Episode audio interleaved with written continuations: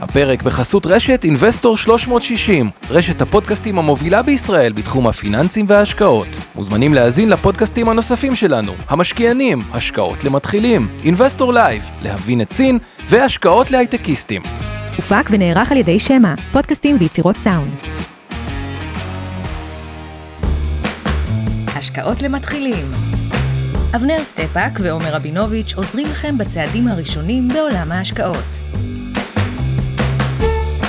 טוב חברים, אנחנו פה כדי לדבר איתכם היום על דוחות כספיים, קצת לסכם את שני המפגשים הקודמים, נחזור בקצרה ממש על הדוח הוורסט במאזן ולצלול לדוגמאות ספציפיות. שאנחנו הולכים לעשות איתכם כמה ניתוחים מענפים שונים כדי קצת לתת לכם יותר הרגשה מסכמת של מה אנחנו מחפשים בדוחות, מה הדברים החשובים לשים לב, יש קצת הבדל בין סקטורים, לכן אנחנו נדבר על חברות מתחומים שונים. אנחנו רוצים להגיד תודה לעוז גטליק שמנהל את השידור, יש איתנו את שיר פלדמן שעושה כתוביות, וכמובן תודה לצוות שלך, אור חלמי, שלפי הזום אתה בדירה שלו בערך. סוף סוף רואים את הפרצוף, שכולם יראו ממי מדובר. רואים גם חתיך היסטרי ורווק. לא, לא רווק, אבל... את הרווק הוא מחק, כן, ראיתי, ראיתי, צחקתי. אבל חתיך היסטרי. לא, שלו גם פה, אז אתה יודע. אה, אוקיי. סתם, אני צוחק, אני צוחק.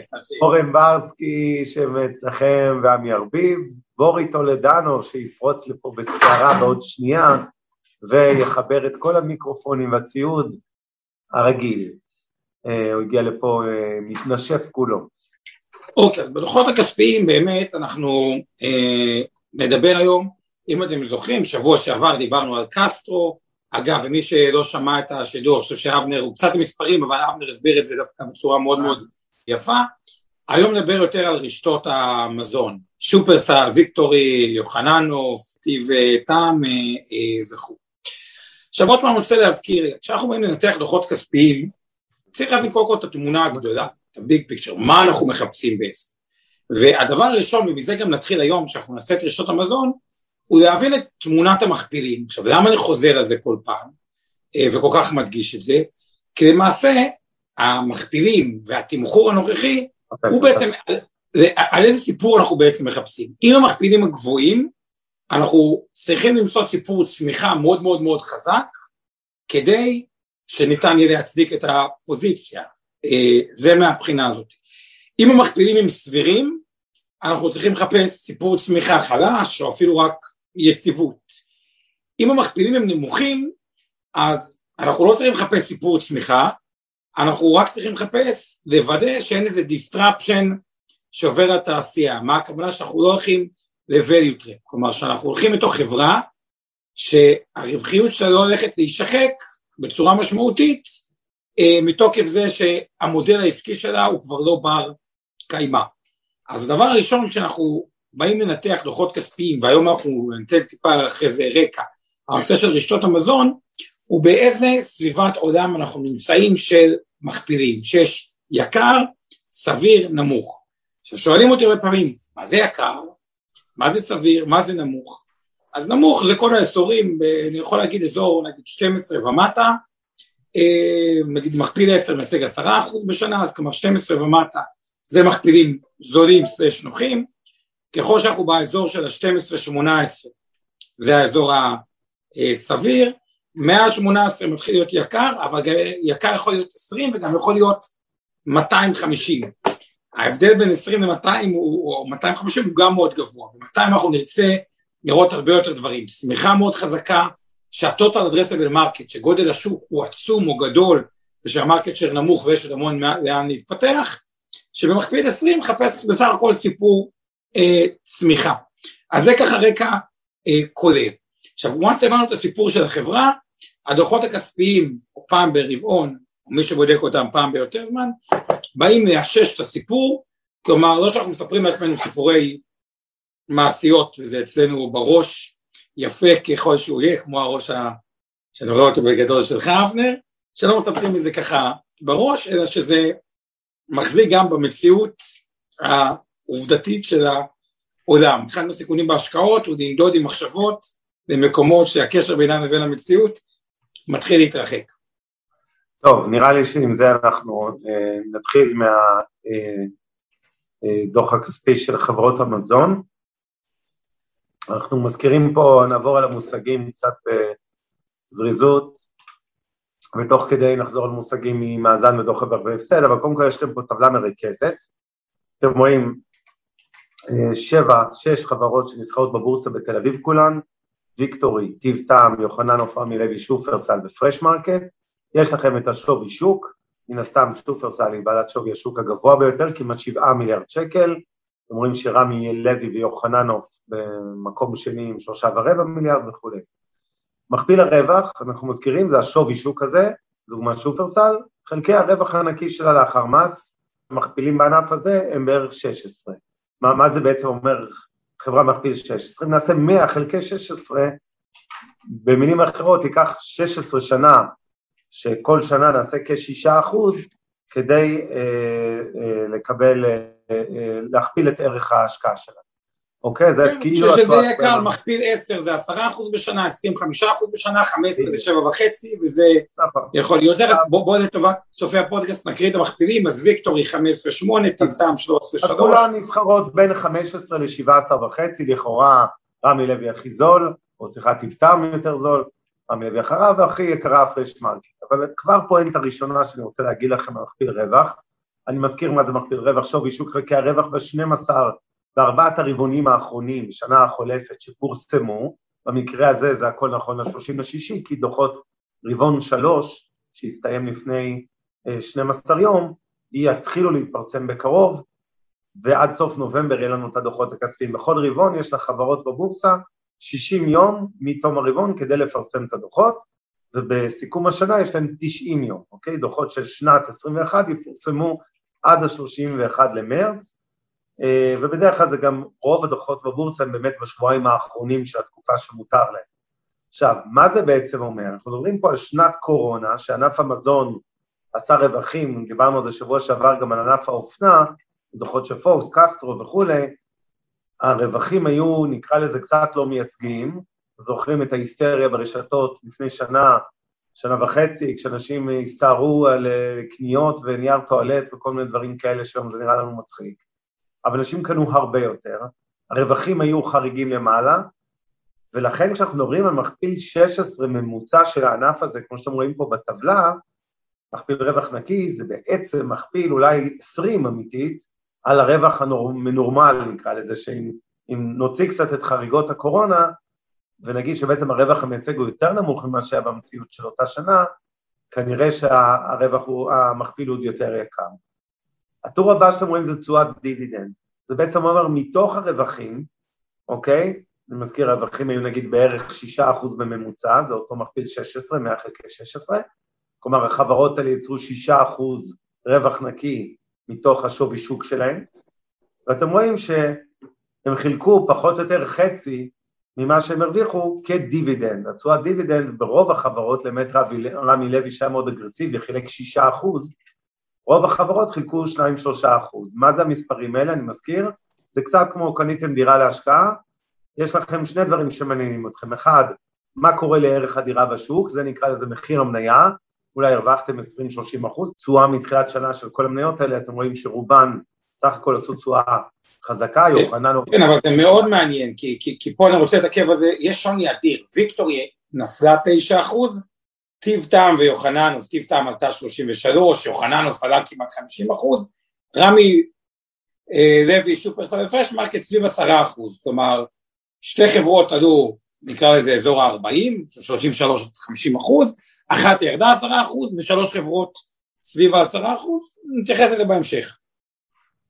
כן, אז אני רק אגיד על זה, קודם כל ויקטורי צריך להגיד בכנות, שוב, זו שאלה תמיד של נקודת מדידה, אה, חברה מצוינת שפשוט זה מאוד מאוד תלוי, אחרי שעלתה מאוד חזק בשנה שעברה, חודשים המחצית השנייה של 2020, אז היא קצת נחלשה, זה לא אומר שום דבר רע על המניה, ובכלל תיזהרו מלקנות ולמכור מניות לפי כמה הם עלו או ירדו עד לרגע זה. כל בוקר יום חדש בשוק ההון, וצריך לבדוק את ההשקעות שלכם מהיום קדימה, לא רלוונטי אם הרווחתם אה, פי עשר או הפסדתם 80 אחוז, זה לא שיקול אם למכור או להישאר במניה או לא להישאר במניה. כן, כן, אבל רק רוצה הערה אחת, כי זה משהו שאני לימדתי לפני עשר שנים, והוא תקף לדעתי עד היום.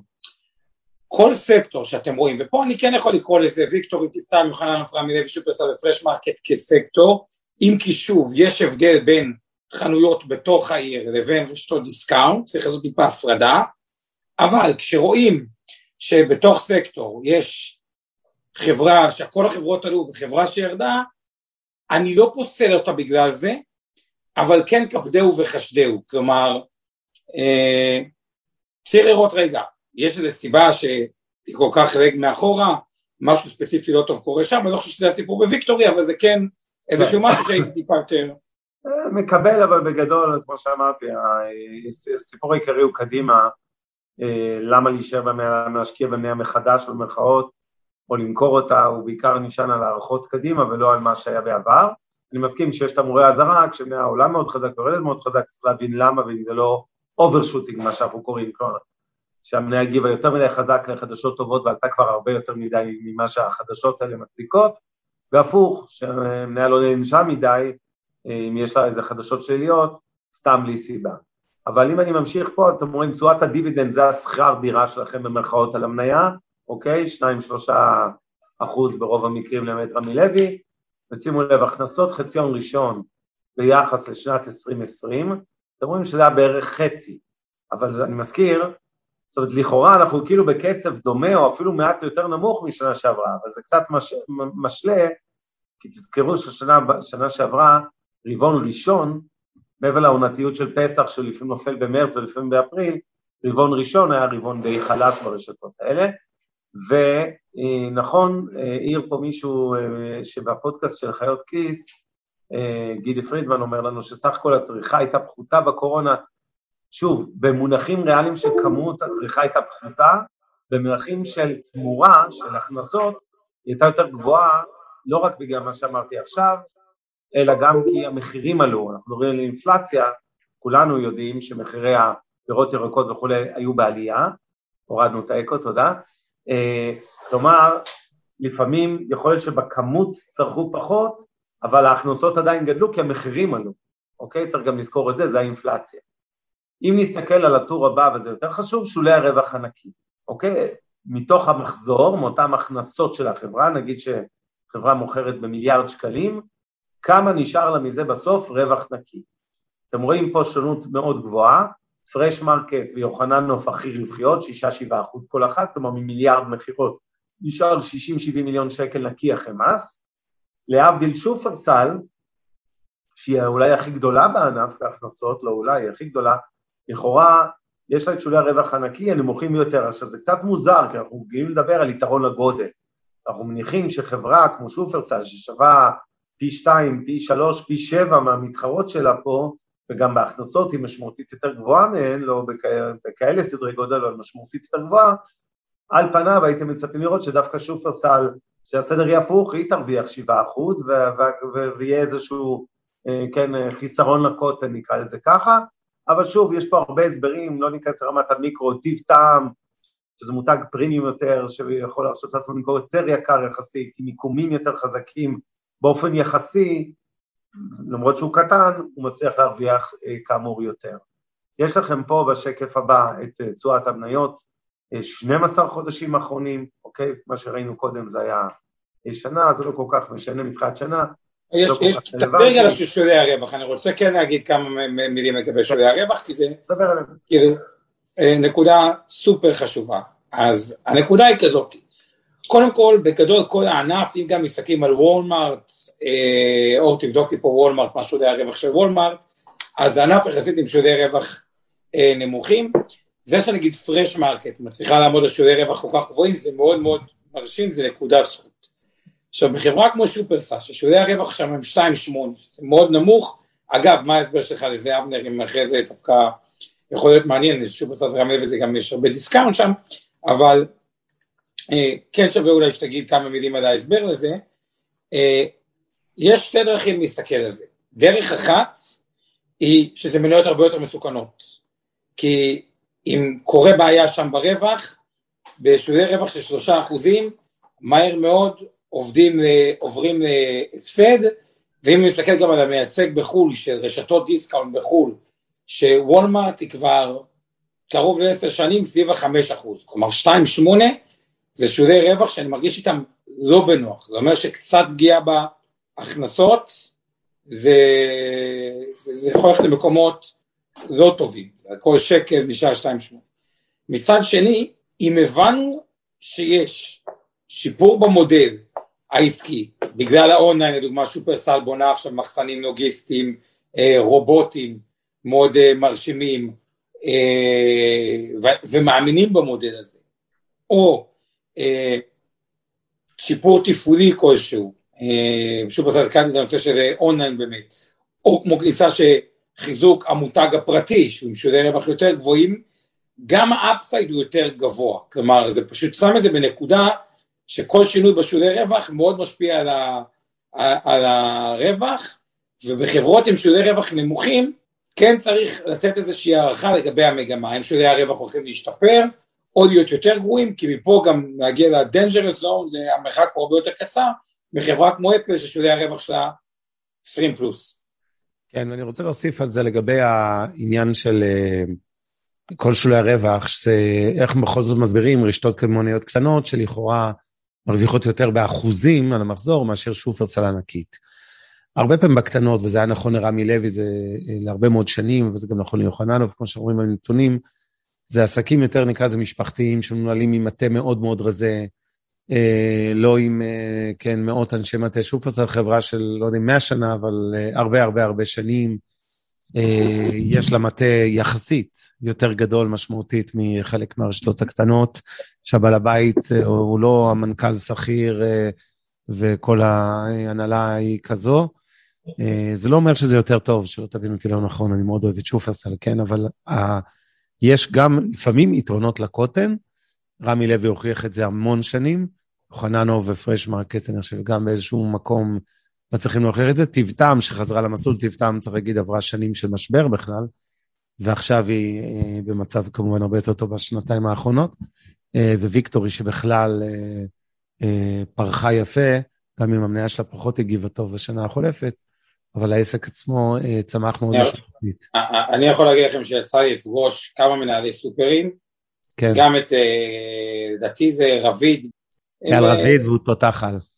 את אייל רביד יצא לפגוש אותו לפני כבר אה, אה, הרבה שנים, זה חבר'ה ששולטים במספרים וביד כל כך רמה, זה, שזה מאוד מאוד אה, מרשים, אה, מאוד לא אותו מנכ"ל, כאילו, מאוד בעלים אה, אה, דומיננטי, אה, אגב, לגבי רמי לוי, מה שאומרים, האמת הזכרנו קצת מניות, אז אולי זה אזהרת סיכון ככה, כן, שכל מה שאנחנו עושים היום כרגיל הוא לא ייעוץ השקעות ולא תחליף לייעוץ, שמותאם לצרכים ונכסים שכל אחד מכם ידי יועץ השקעות מוסמך, ואם אנחנו מזכירים מניות ספציפיות, צאו מנקודת הנחה שכל המניות שראינו הערב, ועוד נדבר עליהן, של ענף המזון, נמצאות בתיקי הלקוחות של אינבסטור 360, בתיקי השקעות קרנות, קופות הגמל, קרנות הפנסיה וקרנות ההשתלמות של מיטב דש, כך שיש לנו אינטרס שאנחנו מדברים על המניות האלה. אה, וזה בכלל לא המלצה לביצוע השקעה, פעולות השקעה, או הפוך, שורט, הימנעות מהשקעות וכולי וכולי בניירות ערך.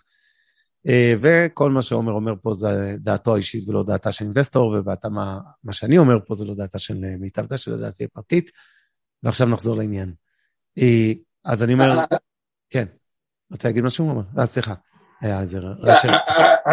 אז כן, אז מצד אחד היתרון באותם מנכ"לים שאני קורא להם סוחרי העל עם השליטה האבסולוטית בכל אה, פרט, המאוד ריכוזיים, כלומר כמו אייל רביד, אה, יוחננוף, רמי לוי, אה, זה אותה שליטה מאוד זה, ובגלל השליטה המאוד ריכוזית שלהם, היכולת שלהם להיות עם מטה יותר מצומצם, זה היתרון. היתרון של חברה כמו שופרסל, אני חושב שלאותן חברות, גם בגלל אופי וגם בגלל הרבה מאוד דברים, וחברה כמו שופרסל עם מטה אסטרטגיה, דברים כאלה, יותר היה קל ללכת למהלכים אסטרטגיים של אה, בניית תשתית נגיד אונליין עם מחסנים לוגיסטיים ודברים כאלה, שזה יותר מייצג חברה עם יותר. אגב, הדוגמה של שופרסל, משקיע הון עתק במרלוגים, בכל הנושאים האלה ב-IT, זה חלק מהפגיעה גם בשולי הרווח, כשאתה משקיע הרבה מאוד כסף בפיתוח תשתיות וכל זה, כולל, כן, שופרסל פיננסי ועוד דברים, אז אתה משלם את זה לפעמים בטווחים קצרים, ברווחיות יחסית יותר נמוכה, בשיעור רווח, שוב, באחוזים, לא מספרים אבסולוטיים כמובן. אגב, בתור חובב עברית, מאיפה מגיעה המילה מרלוג? מרלוג זה ראשי תיבות, מרכז לוגיסטי. אני שמח, שמחתי לעזור, כמו שאומרים. רבה. כן, אה, אתה יכול לקנות חומוס, יצאת פיתה, אז אה, יש חומוס טוב בניו יורק, אני אשלח אותך אחרי זה. אה, אבל ברצינות, אז זה מרלוגים, אבל אני חושב שה... אל תתבאס על היום, מותר את הכיתות, אתה בכל זאת לא פה לתת לי בעיטות מתחת לשולחן כמו שאתה תמיד עושה. וואלה, אומרים לי כחיפאי גידי שהוא מתבייש, וואלה, תאמין לי. עכשיו ביישתי את המרכז מרדוג. לא, אתה רואה, גידי שואל שאלות, אבל פה יכול ללמד אותך. בקיצור... אה, האמת, סתם רציתי שם להרגיש טוב עם עצמו. אז הנה. לא, תמשיך, לא עשיתי. בוא נדבר רגע, יש פה גם כמה שאלות, ואני רוצה לצלול איתכם עוד קצת לדברים של דוחות. אבל רבית שואלת אותנו, איך מחשבים מכפיל עתידי, או איפה מוצאים את המידע? אז בואו נפריד בין ישראל לחו"ל, ישראל היא חריגה. אין את הנתון מכפיל עתידי. מה זה בכלל מכפיל עתידי? אני רוצה להזכיר לכל המאזינים והצופים שלנו. מכפיל רווח, אמרנו, לוקחים את השווי של החברה, מחלקים אה, בארבעה רבעונים האחרונים הידועים, במקרה הזה עד ה-30 לשישי, כלומר שנה שהסתיימה ב-30 לשישי 21. זה מכפיל היסטורי, אוקיי? או המכפיל הנוכחי נקרא לזה, אבל הוא על רווחי עבר. מכפיל עתידי זה לדבר על מכפיל שנגיד ארבעת הרבעונים הבאים, הבאים, סליחה, או היום הרבה פעמים נהוג לדבר על מכפיל 22 כמכפיל עתידי. זאת אומרת, מה יהיה, מה צופים האנליסטים רווח לשנת 22? עושים ממוצע של תחזיות אנליסטים על החברות שהן בבורסה, מחלקים את השווי שהוא היום לתחזית הממוצע של האנליסטים. עכשיו, למה בארץ אין? כי אין מספיק אנליסטים.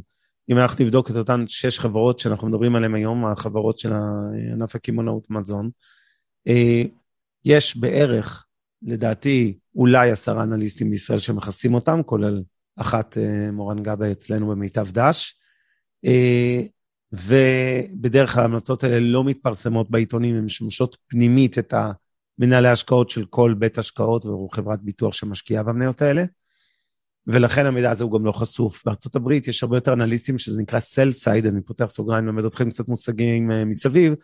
אנליסט buy side זה זה שעובד עבור הבית, עבור מנהלי השקעות נגיד של מיטב דש או כל גוף אחר, והתחזיות שלו לא תראו אותם בעיתונים ולא תקבלו את ההמלצות של האנליסט הזה.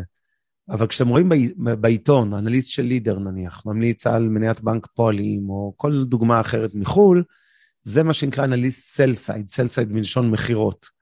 זאת אומרת, האנליסטים שהם קצת גם אנשי מכירות, תפקידם לשכנע את המשקיעים שזה מניה טובה, והרווח שלהם נובע מזה שהגופים המוסדיים, אם הם באמת מאמינים לאנליסט הזה ויקנו בעקבותיו את ההמלצה, הם יבצעו את הפעולות של הקנייה והמכירה קנייה או מכירה, תלוי במקרה, במקרה הזה זה קנייה, כי זה המלצת קנייה, דרך אותו בית השקעות דרך לידר, ובעצם זה המודל אה, הכנסה שלהם, העמלות. עכשיו, אה, בארץ אין פשוט מספיק אנליסטים, ולכן אין לנו בכלל תחזיות של שנה הבאה. אי אפשר לעשות ממוצעים משניים וחצי אנשים שנתנו איזה תחזית. אה, ובארצות הברית, כמובן, לכל סגמנט וכל חברה קטנה יש לפחות עשרות, ולפעמים גם מאות רבות של אנליסטים שעוקבים אחריה, סל סייד שמפרסמים את המספרים שלהם וכולי, וזה בעצם הממוצע, וזה מה שאנחנו קוראים מכפיל עתידי. למצוא אותו קל נורא ערבית, כל המכפילים בארצות הברית של חברות ציבוריות, כל האתרים הפיננסיים, אתם תראו, אה, מכפיל... יש מה שנקרא PE, שזה price earnings, ו-FPE, forward price earnings. כן, PE זה מכפיל הרווח אחורה, ו-FPE זה הקדימה, אוקיי? והוא נמצא בכל האתרים הפיננסיים, זה מידע חינמי, לא צריך לשלם מנויים בשבילו וכולי. אז זה לגבי השאלה הזאת. אה, אה, אוקיי, לפני שאתם ללוחות הכספים, אני רק רוצה לספר את הסיפור של החברות האלה, איך שאני רואה אותו, ואני אשמח אם אתה, איך אתה רואה אותו, ואז אפשר אולי כאילו את זה. כי אני חושב שהסיפור פה הוא חשוב, כי אני בכלל רוצה לתרגל פה את הנושא של הבנת סיפור לפני שצוללים למספרים, אבל תמשיך. כן, אז אני רק רוצה צ'יק צ'ק לענות לשאלות ונצלול לעניינים כבר. אני אוסיף, אה, אילנה, זה לא נראה לי שאלה. כן, את עונה להם, בסדר, הבנתי שבכל אתר, אה, כן, אה, מכפיל הרווח כבר מחושב, אתם יכולים לראות את זה. ואכן, חברות פרטיות כמו ניצת הדובדבן, אני עונה את זה לכולם, לא רק בצ'אט, לא חייבות בדיווח. בארץ לא ניתן לראות את ההכנסות והרווחים של עסקים פרטיים, כמובן רשות המיסים יודעת את זה, אבל לא כל אחד יכול. אני חייב להגיד פרט שהדהים אותי, אני חזרתי לפני יומיים מלונדון, נסיעה עסקית, ופגשתי שם חברות פרטיות שעניין אותי להשקיע בהן, והדבר המדהים הוא ששם, להבדיל, גם חברה פרטית, אפשר לראות את ההכנסות ואת הרווח שלה. זה מידע ציבורי, כל אחד יכול אה, להיכנס ולראות. מה זאת אומרת? מה שאתה שומע. ברשם החברות אתה יכול לראות איזה שלוש, אתה לא רואה את כל הדוח הכספי, אתה רואה את הנתונים העיקריים, כולל הכנסות ורווח. שזה מדהים, כן? כאילו, אה, חברה פרטית, למה הם צריכים להיות חשופים לכל העולם? אבל זה קורה. עכשיו, כן, אני רוצה, אה, עומר, אני רוצה שנדבר קצת באמת על, על מה הדברים העיקריים, שוב, בפוקוס של דוחות כספיים, אני מסכם רגע, אני מזכיר, דיברנו על רווח והפסד, דיברנו על מאזן. אמ, אני רוצה, אמ, אני, אני תוך כדי באונליין גם אקח איזו דוגמה ספציפית אה, מהרשימה הזו, אחת מהרשתות הקמעונאות, אבל אה, אני כן רוצה שנדבר קצת על אה, מה הדברים העיקריים, עומר, שאתה מבחינתך, כשאתה מסתכל על דוחות כספיים, מה הדברים העיקריים שאתה לוקח מהרווח והפסד, ואחרי זה נעבור למאזן. לא, אז, אז שוב, אני בדוחות כספיים, כל חברה מסתכל מאוד, כאילו, שונה, כלומר, זה בהקשר של הסיפור. Uh, אני יכול להגיד מה הסיפור שאני רואה ברשתות המזון, נשמח גם לשמוע אולי קצת הסיפור שאתה רואה. אז בואו רגע נסתכל על מאקרו. מדינת ישראל היא מדינת דמוגרפיה חיובית. זה אומר שבמאקרו, אם נסתכל על סך רשתות המזון, כולם אמורות להרוויח מזה, כי בסך הכל אה, יותר פיות זה יותר אה, אה, צריכה, זאת אומרת שהצריכה הבסיסית במדינת ישראל תעלה ב... מה הדמוגרפיה במדינת ישראל? פלוס כמה בשנה? 1.9 אחוז, האוכלוסייה צומחת בשני אחוז. אז 2 אחוז, פלוס הגידול בכוח הקנייה היחסי, כי גם אם מדינת ישראל יש צמיחה או כוח הקנייה עולה, אז בוא נגיד מראש יש איזושהי צמיחה אה, אורגנית, אני אומר את זה כי לא בכל המדינות הדמוגרפיה היא חיובית, כלומר קחו את אירופה הדמוגרפיה שם היא לא כזו אה, אה, אה, חיובית, אז זה גורם שהוא, גורם שהוא טוב. גם פה יש שתי סוגי חברות בתוך הדברים האלה, יש לך את הסניפים שהם יותר בתוך העיר, ויש לך את הסניפים שהם יותר הדיסקאונט שנוסעים עליהם. למה אני אומר את זה?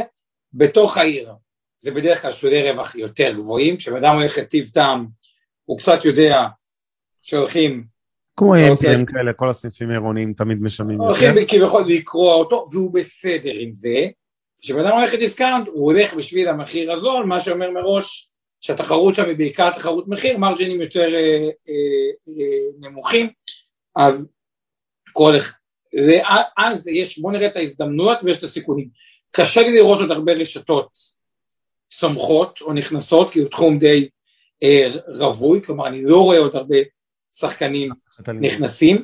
כן יש את הנושא של הצריכה, עד כמה האונליין יהיה חזק, והאם האונליין יישלט על ידי, לצורך העניין, שופרסל, או כמה, כלומר האם אחת תיקח את הקופה באונליין, או שזה יתחלק בצורה אה, שווה, לדעתי זה לא יתחלק בצורה שווה, כלומר פה כן אני רואה יתרון אה, לגודל הפריסה. חד משמעית, אתה צודק. אגב, והסיכון לדעתי הוא גם כל מיני שחקנים שהם דווקא מתחום ה delivery, כמו שבחו"ל פה יש את אובר, יש את אובר איטס, אז יש את אה, חברה כמו וולט, היא יכולה להיכנס לשליחויות, לכל מיני מעדניות, לדברים, שזה בעקיפין קצת על חשבון אה, כן, רק מזכיר שיש חברה בורסאית אחת, הנפיקה לאחרונה, לפני כמה חודשים או שנה, לא זוכר, קוויק, שאתם רואים גם פרסומות שלה בטלוויזיה, שזה מה שהיא מתעסקת. בינתיים, אה, איך אומרים, זה לא נראה אה, סופר רווחי, להפך, החברה הזו בהפסדים כבדים, אמנם היא צומחת לכאורה, אבל בוא נגיד שהמניה שם, כמדומני, לא הייתה השקעת המאה בתחום הזה, וזה מה שהיא מתיימרת לעשות, כן, מכירות אונליין. כן, לא, גם בזה, בסדר, זה קוויק, יש את וולט, יש הרבה, כאילו צריך לראות גם כל תחום, אתה יכול להגיד אה, גם במנועי חיפוש, אה, הוא תחום לא טוב כי יאו הפסידה לגוגל, כאילו, אתה יודע, יש את הנושא שגם יהיה, אה, יש שם מנצח. אז סך הכל, תחום צפוף, תחום רווי, צמיחה גבוהה לא נראה שם, כן אני חושב שטיפה שיפור בשולי הרווח אולי, יש מקום גם בגלל האונליין וגם בגלל הנושא של המותג הפרטי או דברים כאלה, אה, טיפה לצאת מהעולם של אה, קוקה קולה לא נותנת באמת להרוויח לשופרסל על קולה, מותג פרטי אה, הוא קצת פועל יותר לטובתם.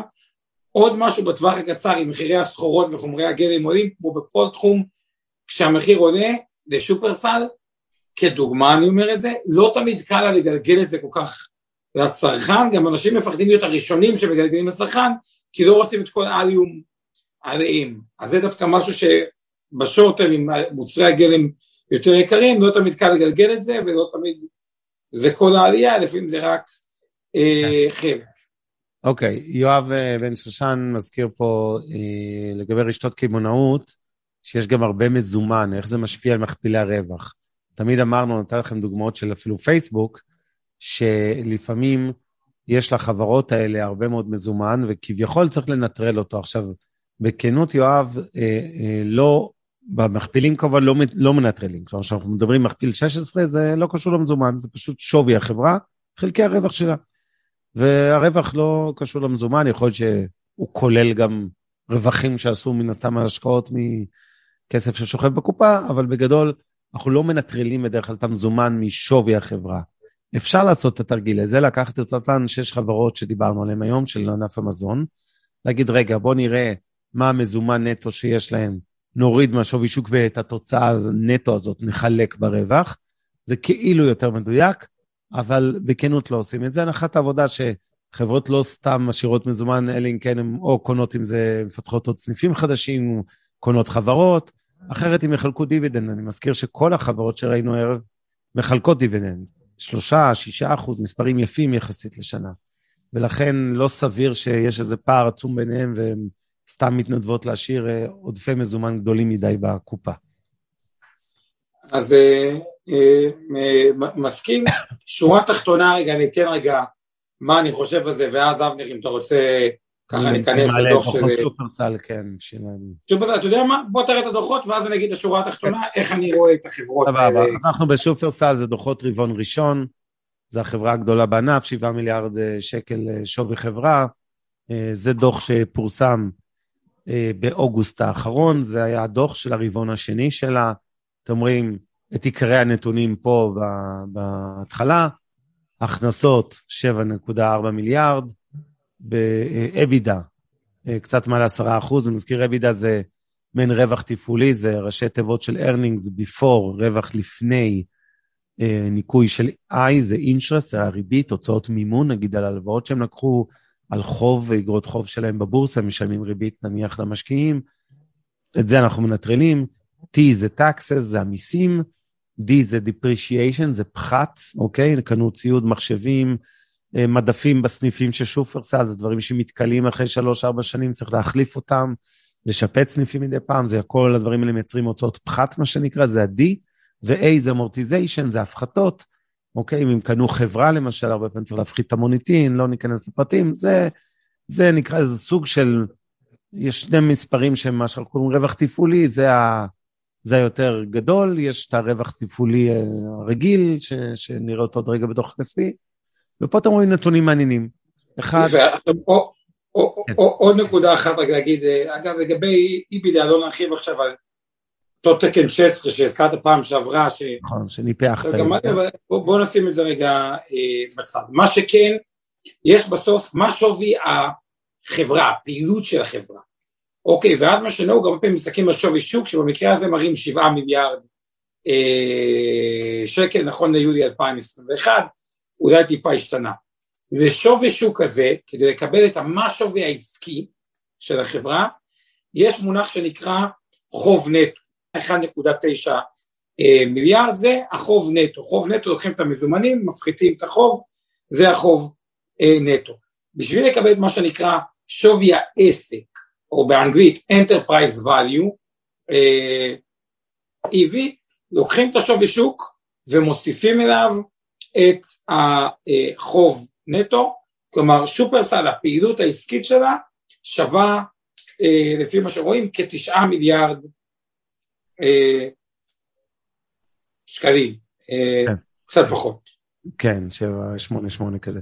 Uh, אתם רואים פה עוד כל מיני נתונים, פריסת סניפים, אתם רואים את השינוי במכירות חנויות זהות, אוקיי? מחצית ראשונה ירד ב-3%, זאת אומרת, לוקחים את אותם סניפים של שופרסל, זה הכוונה מכירות בחנויות זהות, המושג האמריקאי זה SSS, Same Store Sales, אוקיי? זה כאילו אם אני משווה תפוחים לתפוחים, ככל ששופרסל פתחה סניפים, סגרה סניפים, אה, אה, אז אני משווה פר חנות, אז אנחנו רואים ירידה אה, בהכנסות פר חנות בממוצע.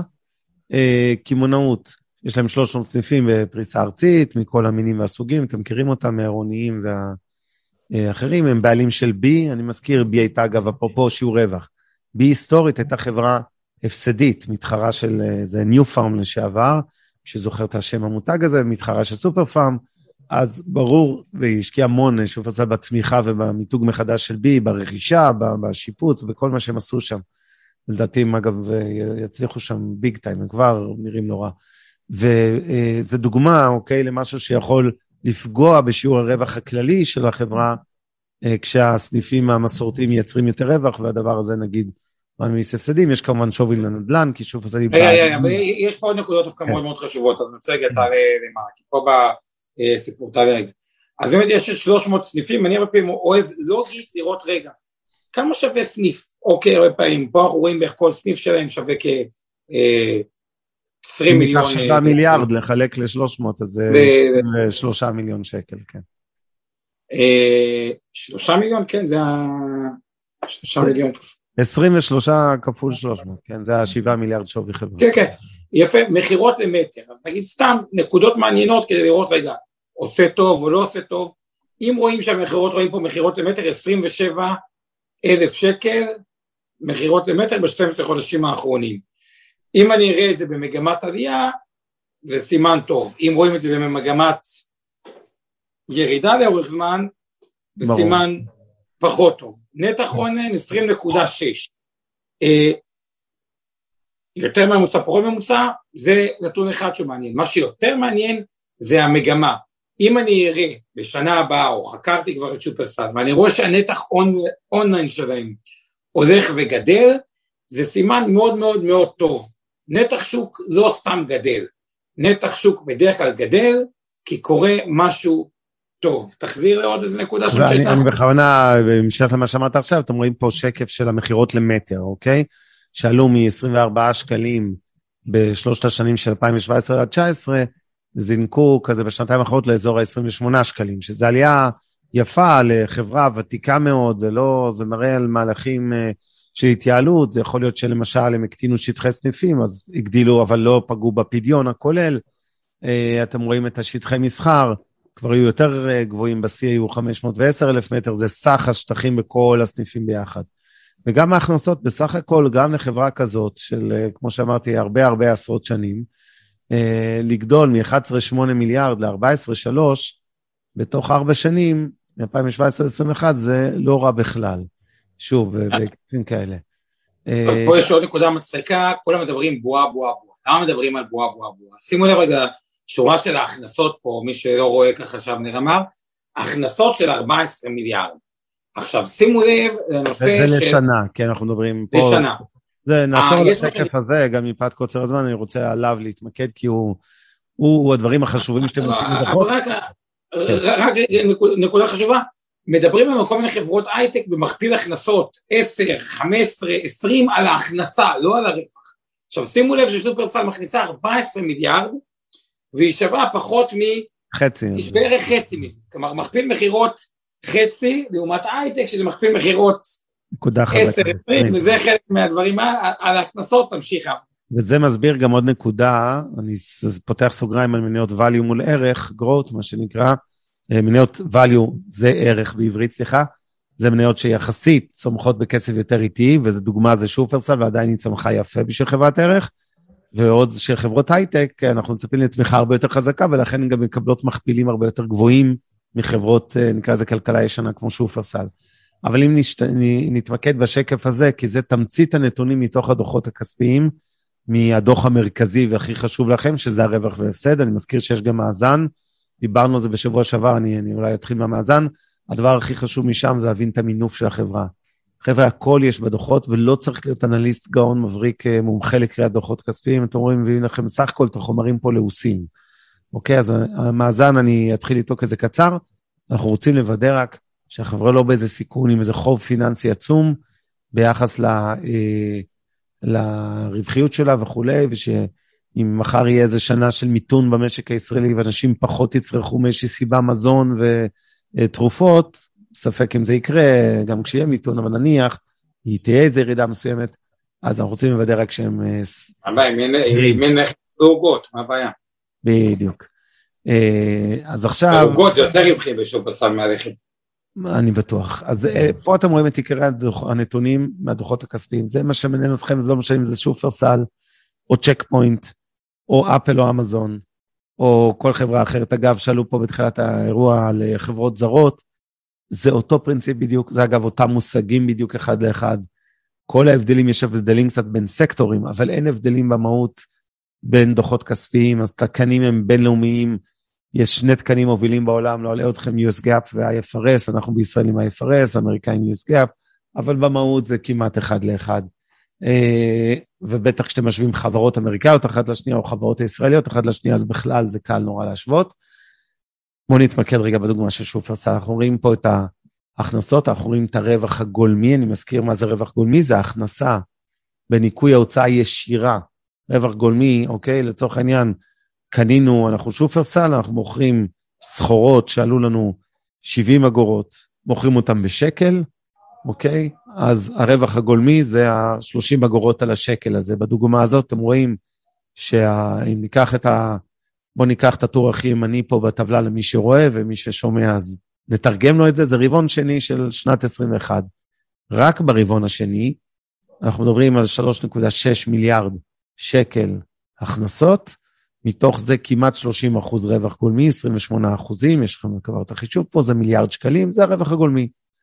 עכשיו, מזה נשאר, מאותם מיליארד שקלים, נשאר רק 183 מיליון רווח תפעולי.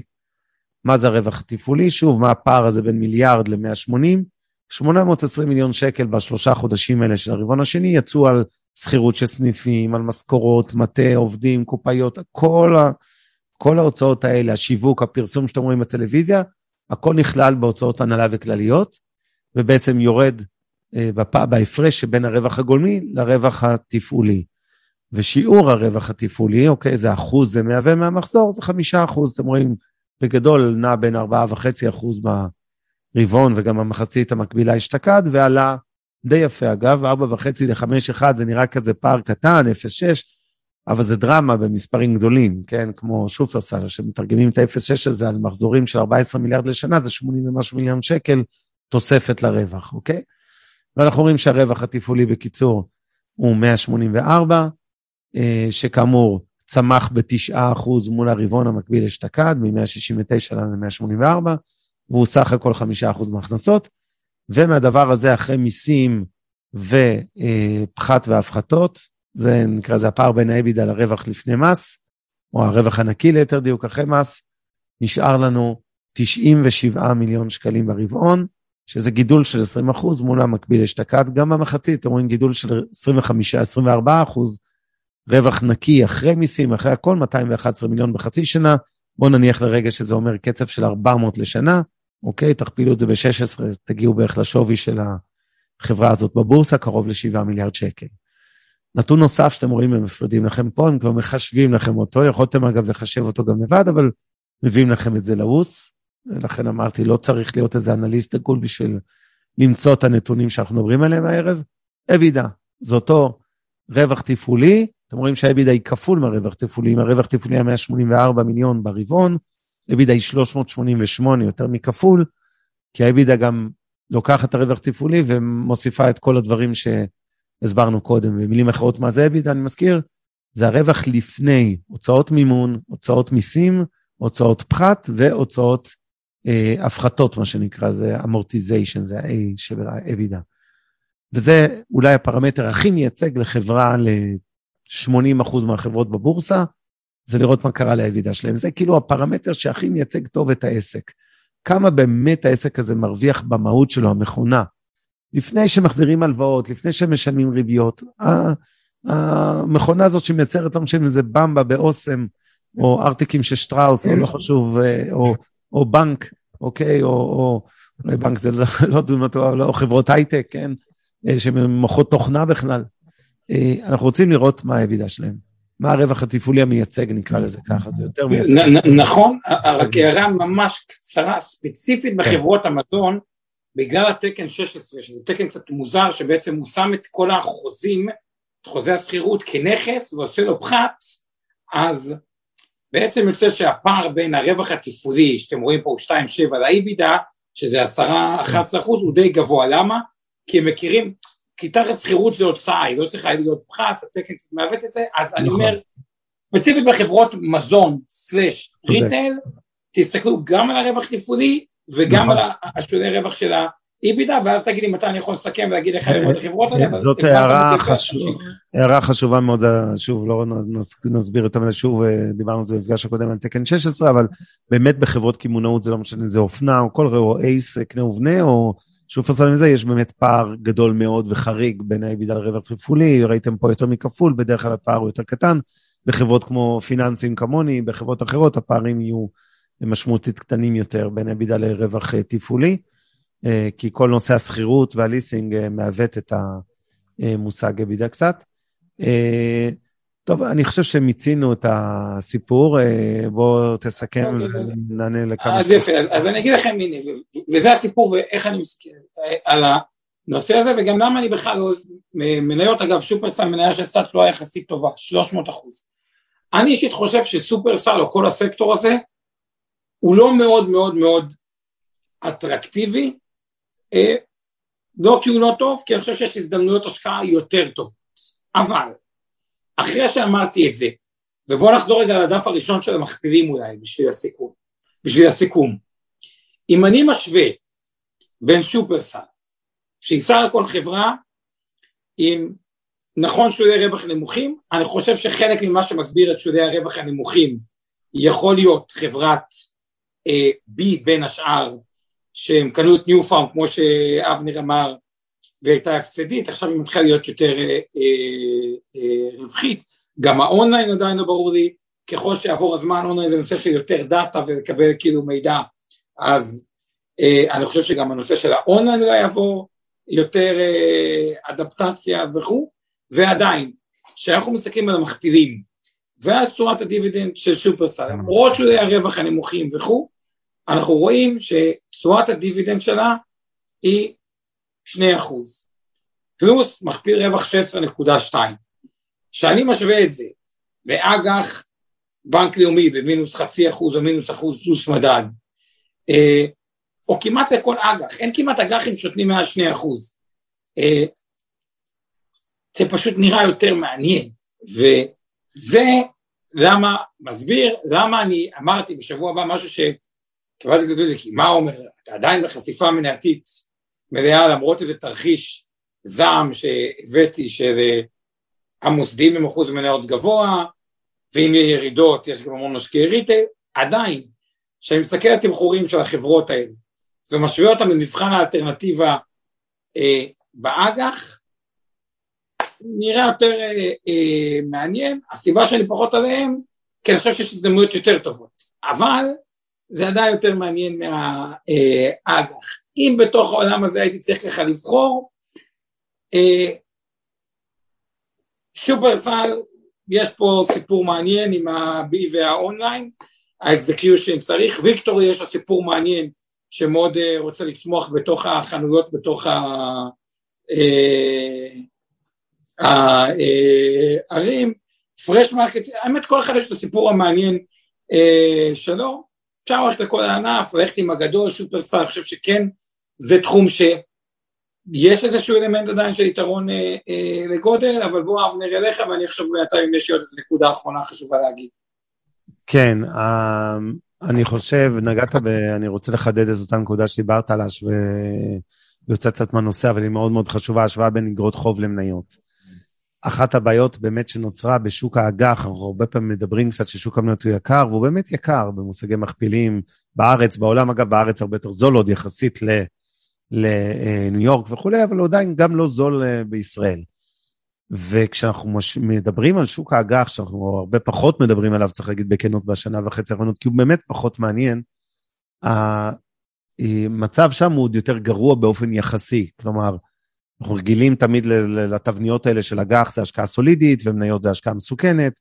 לא תמיד זה ככה, נתתי דוגמאות של אג"חים שקרסו לא רק במשבר 2008, גם אגרות חוב של ממשלת ישראל. זרוק הימור, אג"ח לארבע שנים של שופרסל, מה התשואה שלו?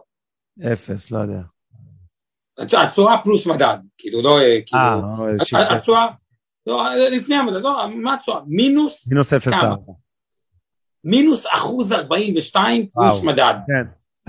לארבע שנים, כלומר, מי שקונה את האג"ח מקבל מינוס אחוז. אין בעיה. 42 אה, לשנה פלוס מדד, זה האלטרנטיבה זה בערך סביב האפס, תלוי מה אתם מניחים שיהיה המדד, זה סביב האפס נגיד ביחד, מינוס אחוז וחצי פלוס אחוז וחצי. בארבע שנים. אומר, אנחנו בתשע ודקה, תן לי לארוז ולעבור למפגש הבא. אז אני רק אגיד ככה, במצב שבו במניות תשואת דיבידנד, כמו שראינו בטבלה של חברות המזון, בין 2.5 אה, ל-6 אחוז בערך פר חברה, יותר גבוהה מהתשואה של אגרות החוב של אותן חברות. הדוגמה של שופרסל שהרגע עומר נתן, זה באמת מעלה שאלה, למה לקנות אג"ח של אותה חברה כשאפשר לקנות את המניה, ועוד בלי קשר רגע לפוטנציאל עליית הערך שאנחנו מקווים שיש, אה, מצמיחה וכולי, שבאמת גם מתממש עד היום, אה, רק מהתשואה השוטפת אנחנו מקבלים הרבה יותר מאיגרת החוב, אוקיי? דרך השקעה במניה.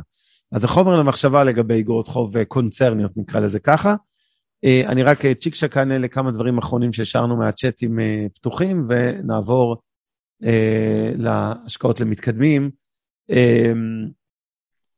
הייתה פה, היו פה כמה הערות. קודם כל, יואב בן שושן, כמדומני, מזכיר בצדק רב, רמי לוי הפכה כבר מזמן להיות חברת נדל"ן, היא לא רק חברת מזון, יש לו קניונים ומרכזים מסחריים, אתם מכירים אותם, זה כבר לא רק חברת סופרים, זה נכון, גם אגב שופרסל מרכיב הנדל"ן הוא די גדול. אה, יש חברות שהן יותר סוחרות סניפים ופחות בעלי הנדל"ן של עצמן. אה, גרש אומר, לא נראה לכם מוזר שבחצי שנה הראשונה של הקורונה היו הכנסות יותר גבוהות? למה זה נראה מוזר? לא הבנתי את זה. אה, אנשים השתוללו ברבעון השני של שנה שעברה. אני אגיד בכלל, בתחום הקמעונאות צריך להשוות חציונים ולא רבעונים בגלל החגים. הם כל הזמן זזים, גם בין רבעון שלישי לרביעי בחגים האלה. בין ספטמבר לאוקטובר תלוי בשנה העברית, וגם כמובן פסח שהוא דרמטי במכירות, אבל במקרה שמשווים באמת חציונים גרש, אז אני מזכיר רק שבקורונה לפחות הייתה השתוללות uh, בהתחלה של הדרמטית.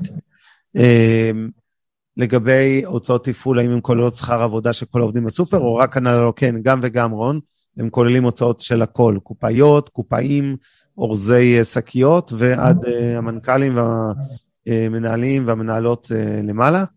אה, וכמובן את תוצאות המכירה והשיווק, כולל הכל. אה, דרור שטרסברג, בסופו של דבר התחום תחרותי מאוד והמכפיל לא נמוך, הוא אומר בו בהכללה על כל ה... נכון, מסכים, נכון, נכון. דרור, כל מילה מסכימים לגמרי. אה, עדיף לחפש השקעות אחרות או להישאר במזומן, הריבית תעלה קצת וזה ישפיע על החוב של שופרסל. זה חוזר לנקודה של מאזן שדיברנו עליה, שתבדקו את המינוף. חברה עם מינוף גדול תשלם בעליית ריבית, בהנחה שהריביות שלה לא מקובעות, יש הרבה כאלה כמו שיש אה, אה, אגרות חוב צמודות למדד, אה, זה הדוגמה של שופרסל עם המינוס אחוז וחצי, אבל זה צמוד למדד, אז פתאום אם יש עלייה אינפלציונית, אז הם משלמים הרבה יותר כסף על החוב שלהם, אבל גם חברות אחרות. כן, אבל פה רק להגיד משהו אחד, הערה חשובה באופן כללי. כמעט כל החברות שהן הנפיקו את החוב, סביבת הריבית הייתה הרבה יותר גבוהה. כלומר, כששופרסל תבוא למחזר את החוב שלה, היא כנראה תחסוך הרבה יותר כסף, כי היא משלמת לפי הריבית שהנפיקה שהיא הרבה יותר גבוהה. כלומר, בשביל שהיא תיפגע מעליית הריבית, צריך שתהיה עלייה מאוד מאוד מאוד מאוד דרמטית, כי כשהם הנפיקו את החוב זה היה חוב ארוך, שהנפיקו אותו 2015, 2016, 2017, בריביות הרבה יותר גבוהות. כן. אה, דני, יש דרך להעריך עד כמה מהשיפור בתוצאות, בדוחות הכספיים, כמו שראינו שכל הענף הזה קשור ישירות לקורונה, שאנשים לא טסים לחו"ל ולא אוכלים בחוץ ולא אוכלים יותר בבית, דרך ממש להעריך אין. ברור שזה, וגם מלומנאות, מזכיר לנו שיחת צחי שמעוני על אה, רמי לוי, נכון, צודק. אה, אין דרך ממש להעריך. ברור שיש אפקט חד פעמי ברווחיות של חברות המזון שלא מייצג קדימה, ולכן המכפילים שראינו בממוצע על כ-16 על הרווח הנקי, הם בעצם יותר גרועים במציאות, הם יותר גבוהים במציאות. אם היינו מנטרלים, נקרא לזה את ההשפעה החד פעמית של, אה, של שנת קורונה. אה, כן, אבל הנה, אני רוצה באמת שתיקחו מפה, הנה, משהו שאני נגיד לקחתי, מתוך השידור. אז אבנר הכין לפני זה שופרסל, אני לא עברתי ככה אה, על הדוח, והנה צד אותי מחשבה, רגע, השוק מה הוא חושב? אה, שבעצם היה קורונה, צרכו אולי יותר, כלומר מצפים שהרווחים אפילו יקטנו. ואני רואה ככה שאבנר זרק כדרך אגב ראיתי את הסיפור של זה 89 סניפים של בי מתוך 300 סניפים של שופרסל בנוסף זה כבר לא מעט וכולם יודעים, כולם יודעים.